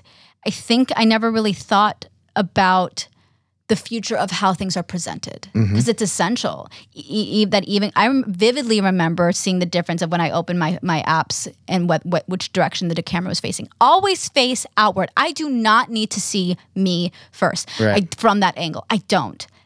It's all in the details. Yeah. So you're right. Yeah. How like what's the future of how things are being presented? I mean, like what do we know right now? Vertical videos are everything, but you're right. If it's going to exceed X amount of time, let's say what live streams last for like or not live streams, but certain IGTV it's like 11 minute max. Yeah, like 10 or Right. 11. So if, if it exceeds 11 minutes, you're going to flip your phone and you're going to make it horizontal. Yeah. And that's why like Yeah. Snapchat's only five minutes. The shows are five they're full shows in five minutes. It also is a testament to like our ADD, like with Mm-hmm. content, you know what I mean? You know, I wish I documented it too. I wish I documented uh, I was working with a cinematographer creating content. I would show him Snapchat and I would be like, yo, you should learn how to sh- you, should learn how to shoot vertical vertical video. Mm-hmm. It's like that's disgusting. Like da da. I'm like, I get it. You're you're you have your art and you have your thing, but I promise you that videos are go- like ads are going to be presented this way. This is how we're going to consume content. And if you look on, at least from an advertising standpoint, the best ads are native to the platform. They're not shot in like the uh, I, I'm gonna butcher this, but the like the horizontal 916. It's like the vertical portrait of the 5 4 ratio, right? And those are the ones that are most immersive, and those are the ones that are getting the most uh, that are getting the most interaction and love. In addition to the fact that it doesn't need to be over color corrected, it doesn't need to be like the most like Curated. curated piece of content, the more native it looks, the better it performs. And like these types of these types of like v- video formats and ad formats are actually what performs best, what people are used to, and what people are seeing the most. You even tap you even tap on like uh, s- not all, but I think I've seen some YouTube videos uh, when you're watching on your phone, anyways, and you can tap open, and it's it's an it's an immersive experience on your entire uh, device. And one thing I love about you too is that on Spotify, when you share music with me, you also talk about the videos that accompany it, and I'm just like, dude, this is this is just what's happening. It's The revival of the music video. I also believe that Spotify has it right. Yep. Because they're not doing well, there is some where they're showing the whole video, but oftentimes I've noticed that it's just it's just movement and it's complementing it. It's, a not ta- yeah. it- yeah, it's not taking away from you listening to the music. I'm just like, fuck yes, let's go because like the last thing you want to do is watch music.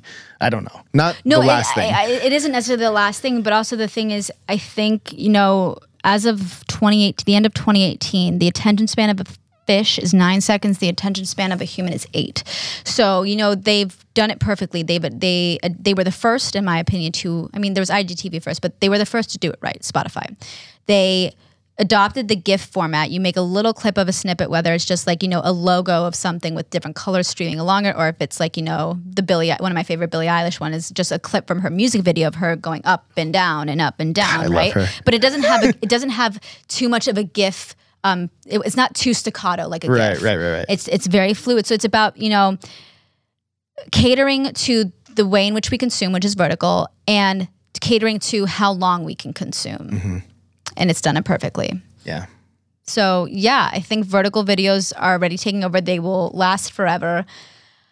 And Snapchat, as of right now, I believe because of the world that I currently work in right now, which is real estate, I you know, we don't put any money into Snapchat, and we probably never will because kids aren't buying their own homes, and that's that's where you know my cousin Tessa, like she uses it to like either you know continue. I forget what they call it, but like they just kind of like to continue on their conversation just by sending them like weird pictures of their feet or like whatever, like you know, like a peace sign or whatever, like a sky, just to kind of it's this it's this thing that they have on loop. I I, I don't think I executed that uh, healthily, but um, what it also does, it's like it's gonna get very raw right here there's no internet without um like if there was if there was no porn there's no internet right so like There's no media without there's yeah porn. exactly so one of the the biggest things that like you know teenagers are doing on snapchat is like you know sending nudes and shit Mm-hmm. like that. So like that's that's it's a very and what i'm trying to say is that it's a private space. It's a Mm-hmm. private space of sharing where there's no interruptions or little interruptions.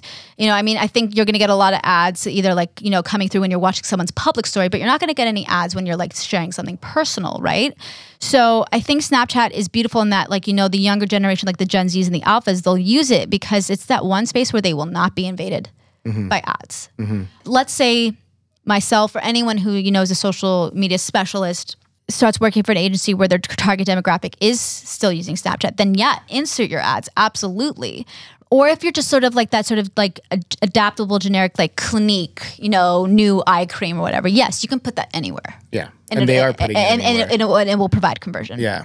Picking and choosing your ads, especially in the future, is very important. Making sure that you cater to your target demographic. But uh dude, I've been triggered and enlightened by Snapchat because of you. Whoa. dude it's awesome it's fun just for me like i can look at it and even though you know they have a lot of like this this tabloid-esque type of content there it's not really about that and as you said it's how it's presented that i Mm. think is so beautiful it's like all right now swipe up now scroll to the left and then there's movement and it's just like ugh, my brain is melting it feels so good the last thing for me and for i guess you know future forecasting is that what you Mm-hmm. said tiktok i think I had that in my notes. To the listener, TikTok acquired Musical.ly, which Yep. which was a gr- I loved Musical.ly, like just creating those videos. It was so much fun. I have a couple on there. Um, if they're not doing it already, I think that the nine year old influencer is is going to be heavy. Mm, Um, you know, all of those toy and cereal ads we used to get when we were only during Saturday morning cartoons and Nickelodeon or whatever it's going to be. I mean, I think it's just there. I think Mm-hmm. I, I I'm sure it's already there. I don't spend enough time on there because I don't like watching 12 year olds dance to music videos. You know what I mean? But I think that it's already there. So I think that I think that that is just going to be the place for the Mm-hmm. The youth. the youth, right? Um, You're 100% right. And I'll never forget the moment I realized that TikTok became a form of currency. It was when I, I, I do influencer outreach and I was one of my properties, um, the retail space below will eventually get a restaurant, or I'm assuming it will get a restaurant. And when it does, like obviously you're gonna we're gonna get like food influencers. And one of the influencers that reached out to me for this property was mentioning, you know, his statistics, and he's like, on TikTok I have, and I'm like, oh, here we go, there we go, TikTok's Yeah. converting, and but it's true. yeah, There you go. Also, the power of food. I love food. Yeah, Ditto. that's the other thing about like restaurants can kill it on social media if they just wanted. Man, did we miss anything? We probably did, but we, we don't know right now. We're, we're probably gonna hang out later and just keep on shooting the shit. But um, overall, no. We you actually like. I think the one thing that we didn't cover as far as my notes doesn't necessarily need to be addressed. But uh, yeah, Before I ask the last question of the day, uh, if somebody wants to connect with you after today, where can they find you? First off, you don't have to. Um, but if you're curious, um, go ahead and venture over to Instagram. Uh, my handle is Miss D squared, but it's spelled M I S S D S Q U A R R E D. Miss D squared. And listen to the 1975. Oh my God! Yes, not sponsored, but listen to their music if you want. If you want something different and unique, please, or just keep listening to music. And if you do, oh my God, if you do venture over to my profile, even if you don't follow whatever, just go in my last post and leave your favorite song. I want to know what you're listening to. I need music, new music all the time. So let's that. share music. Uh, last question of the day. Yeah. What was the last thing you tweeted? Oh my God. I don't know. it was a retweet. Because the thing is, it's funny. I do have one person on notification. And it's the 1975. so that, because the thing is This is not an ad, people. no, it's not. I'm in love. Um, but the, you know, for ticket sales. Mm. Or like you know, this just in, or like to get stay ahead of the game. So it, if if if I retweet because their their notifications come on and I want to support Oh. in any way I can. So I will see them. I'll I'll hold on to it and I'll like or I'll retweet it. But as far as like, I I mean, I literally could. I mean, Yeah. Let's- I'd, I'd love to see that. okay. Well, I think you'll get a hoot out of my pin. A hoot? Oh my god, I can't. A believe I just- hoot. a hoot. but so my I ha, I I kind of take pride in my um my pinned tweet, which is um from uh, a quote from my uh, fav- another one of the artists that's changed my life. It's um a photo of Marilyn Manson, Nice. and the pin tweet uh, uh, the the pinned version is uh verbiage rather is your freedom is neither free nor dumb. But the last thing I actually tweeted. Mm, I don't know, man. Oh, but goddamn, you asked the best questions. Retweeting the 1975. Yes. That's what it is. I love that. Uh, to the listener, we really appreciate your time and attention. If you enjoyed the episode, please leave a five star review. And if you didn't like it that much, feel free to stick it to us, but subscribe anyway, because we're going to have a lot of incredible people just like Dakota back on the show. Thanks again. Ciao.